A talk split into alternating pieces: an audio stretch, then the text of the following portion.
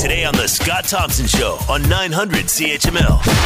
Who is the winner or losers of the USMCA deal or NAFTA Point Two or whatever you want to call it? Uh, I think the name change is probably what has most people's attention, what affects most people. Who knows? Uh, first of all, here's what the Prime Minister had to say about the new NAFTA. This is a good deal for Canada. It provides certainty and security as we move forward. We have ensured continued access to the North American market in a time of uh, protectionism. And here's what opposition leader Andrew Scheer had to say. The Prime Minister has made major concessions on key areas. He's made concessions on dairy, he's made concessions on auto quotas, and he's made concessions on pharmaceuticals, meaning that Canadian patients will have to pay higher drug costs. Now, we would have hoped that after making all those concessions, we would be able to see a gain on an important issue like Buy American. All right, let's bring in Atif Kubursi, an expert in international trade and uh, the economy, McMaster University, and with us now. Atif, thanks so much for the time. Much appreciated. Yeah, my pleasure. As you've had uh, 24 hours to digest this, what are your thoughts on this deal the day after? Winners and losers? Well, there are winners and losers. There is no trade deal without winners and losers. Uh, usually, it would be nice if the winners are much uh, larger and they're winning much larger so they can compensate the losers. But there is no uh, free trade deal or fair even trade deal that doesn't include uh, winners and losers.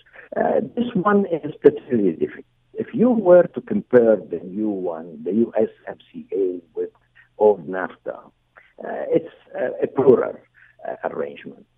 If you were to compare it to uh, Trump was trying to impose and change uh, NAFTA into, uh, we've really stepped off a number of difficult issues and took over or uh, uh, removed that cloud of uncertainty Mr. Trump has imposed on this deal. So, in other words, it's less about the content of the deal and more uh, of the fact that there is un- the, the, the uncertainty has been relieved, and at least we can go on with something. Yeah, absolutely. I mean, we started off. He was threatening to put uh, uh, tariffs on cars and uh, the uh, auto industry and auto cars. Major industry it employs over five hundred thousand people directly or indirectly.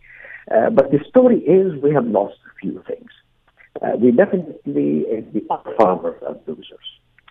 We definitely, to a great extent, the supply management has uh, failed, so to speak. but we're now going to allow the Americans a larger market share, and we're going to change the price that we were trying to protect for our farmers. So the Americans will probably outcompete us. Uh, there are also uh, issues with pharmaceuticals. Uh, we used to have uh, a uh, patent uh, that would protect those who originally produce a particular drug for eight years. Now we made it 10. We shield them away from the generic producers. So generic producers, people who use drugs, governments that have OHIP or drug plans or uh, medical plans, uh, insurance companies uh, would have to pay more. Uh, we've also uh, uh, changed the amount uh, people can bring uh, online from the U.S. from twenty dollars Canadian to one fifty. Uh, duty-free shops would lose. the retailers would find this to be a unfair advantage for people who would bring similar things to what they sell and have to pay taxes on it, and they get it duty free.